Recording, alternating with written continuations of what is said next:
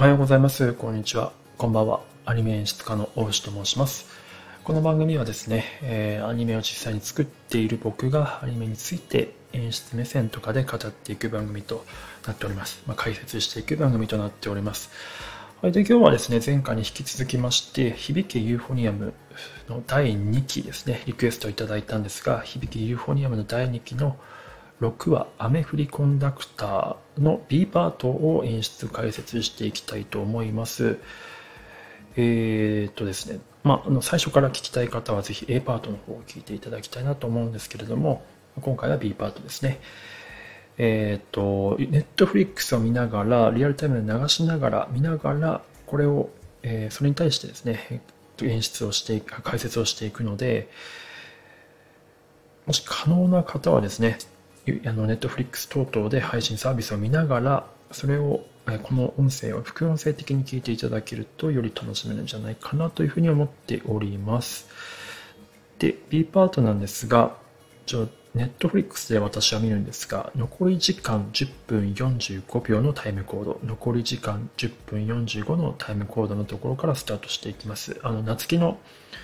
えっ、ー、と、後ろ姿のアイキャッチのところからですね、スタートしていきます。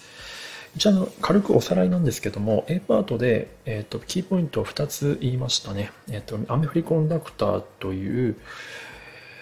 えー、そのタイトル、えー、まあ、指揮者というタイトルからですね、結構この話数はリズムを結構刻んでいるというか、カットの割られ方とか、アニメーション、キャラクターのアニメーションに合わせて音楽とかカットが割られたりとかっていうところはされています。でもう一つは、あとペアというところですね、二人の関係性みたいな、よく二人、ペアで描かれることが多い。それはキャラクターだけじゃなくて、背景物だったりとか、プロップと言われる小物とかも結構ペアで描かれてることが多いかなと思うので、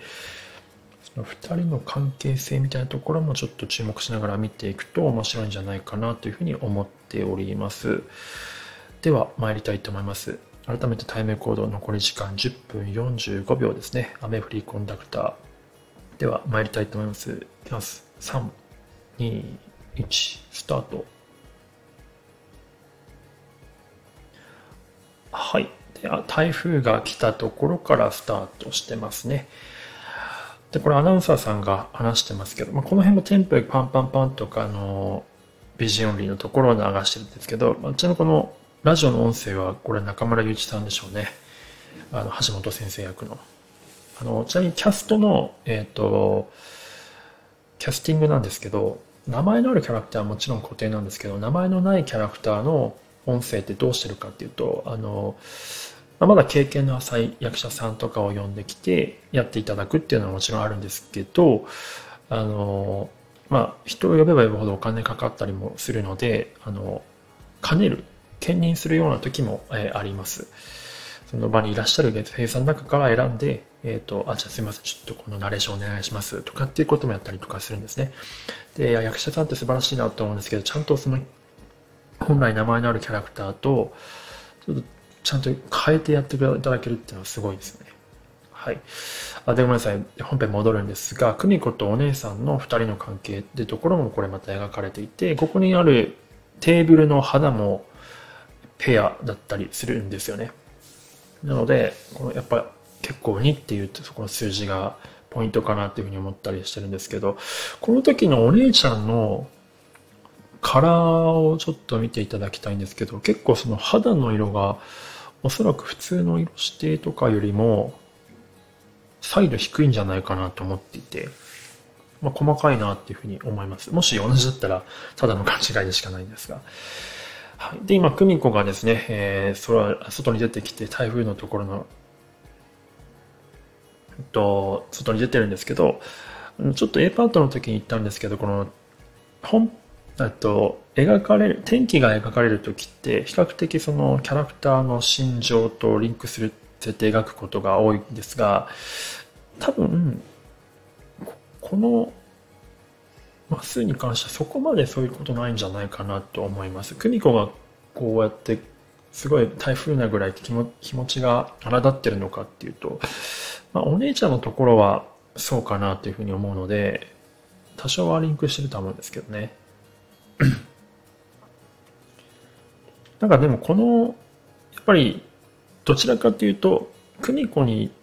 やってるっていうよりかは、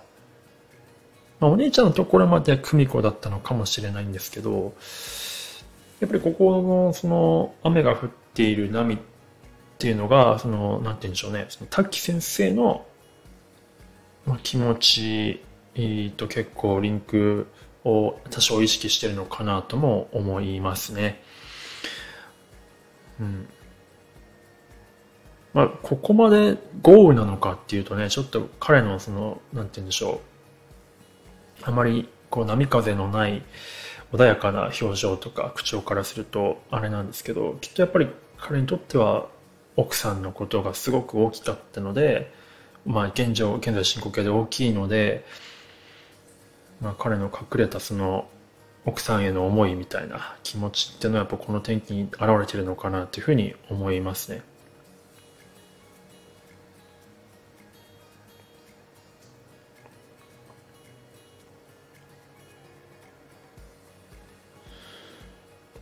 はい。で、今この、まあ、久美子の、その、追求を許さないほどずっとする強い、なんか、って言ってましたけど、この辺のなんか空気の読み取り力高いですよね、彼女はやっぱり。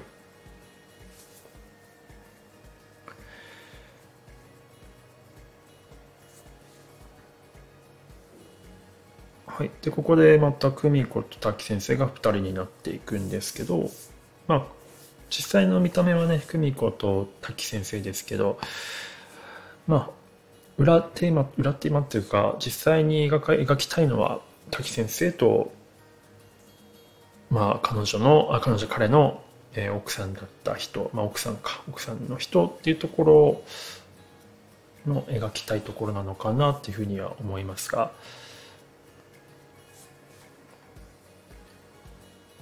はい。で、まあ、バックミラーのところでですね、滝先生の目線が映るんですけど、ここはやっぱりあれですよね、その、今、彼のその言い出しづらさみたいなところを、まあ、正面から撮るのではなくて、バックミラーで撮る、映り込んでるところから撮るっていうところからも、まあ、彼のその、複雑な心情みたいなところが伺い知れるかなと思います。で、結構映り込みじゃない時に描かれる時のここのシーンの滝先生の表情って結構やっぱ正面から描かれないんですよね。あの、久美子は比較的正面ではないんですけど、ちゃんと両の目がしっかり見えるようなレイアウトとか角度で描かれるんですけど、滝先生が描かれる時は結構、なんていうか、角度を変えて目目がはっきり捉えられないな、表情がはっきりわからないような、えー、シーンで撮られるっていうのがあるので、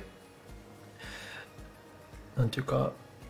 見てる人にとってすごく想像を膨らませる。こどういう気持ちでこのことを言ってるのかっていうところがあるのかなと思います。まあ、そういった意味でもこのメガネのモチーフっていうのは結構便利ですよね。その心情を隠すみたいな道具として非常に便利なツールだと思います。あ、で、そこで、えっ、ー、と、僕を全国金賞に導くんだっていうところだけはフィーチャーされてるんですね。だからそこに関しては、強い思い、えっ、ー、と、彼女がそういうことを言っていたという、その、それを自分が叶えたいっていう思いが、まあ、このカットで一発でわかるようになってるっていうところですね。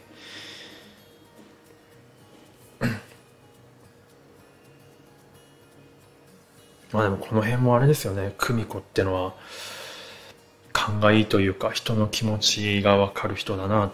というふうに思いますね。まあ、わからない時も多いんですけど、なんていうか、勘が鋭い時は鋭い人ですよね、この人。はい。で、目覚ましが鳴って朝を迎えて天気が晴れまして、向かっていくというところで、はい、ここからはまあ滝の心情ではなくて、まあ、彼女たち、学生、久美子たちの気持ちになってるって感じですかね、天気が。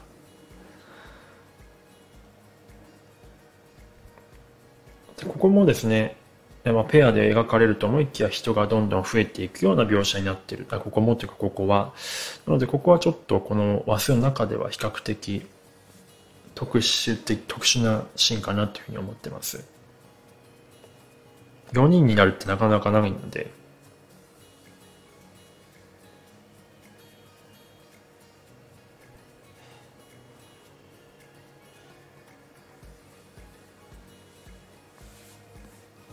ちなみにここはあの、かなりカメラをくるくるくるくる回すんですけど、これによって自分は結構その、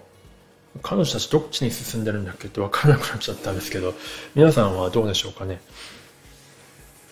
？4人とか人数が増えた時にやっぱりイマジナリーラインっていうところって結構難しい、カメラの置きどころって難しいなって、これを見て思いましたね。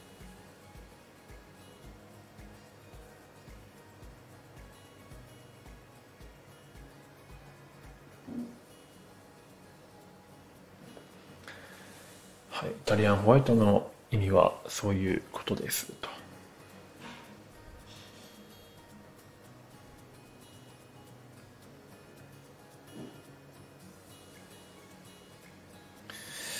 まあ、そのイタリアンホワイトの花言葉を踏まえて、まあ、か滝先生のなんて言うんでしょうね。その真面目さっていうか一途な気持ちの強さみたいなところを裏表のない裏表ないというか、まあ、その真の強さみたいなところから、まあ、久美子が改めて滝先生でよかったっていうところですね。はい、できましたね、アスカです。アスカはやっぱりこう一人で描かれることが多いですよね。っていうところですけど、でもカットバックでこれお母さんが映るんですけど、お母さんとのこの関係性ですよね。これもペアかなと思ってて。で、ここ、毎回こう、このレイアウト的に向き合う感じになかなかならない反対方向を向いてたりとかするのが非常にそのこのお母さんとえっ、と、アスカの関係性、この現時点での関係性ですね、っていうところも表してるな、というふうに、えー、思いましたね。はい、で、今、エンディングになりました。いや、しかし、ファンシーなエンディングですね。はい。やっぱこういう、なんて言うんでしょうね、カラーのセンスっていうのは、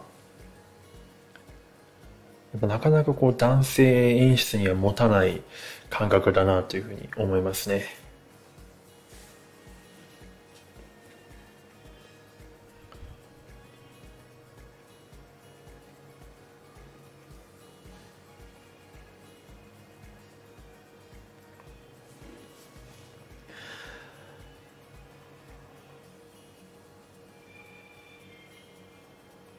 はい、ということで、まあ、エンディング流れているわけなんですが、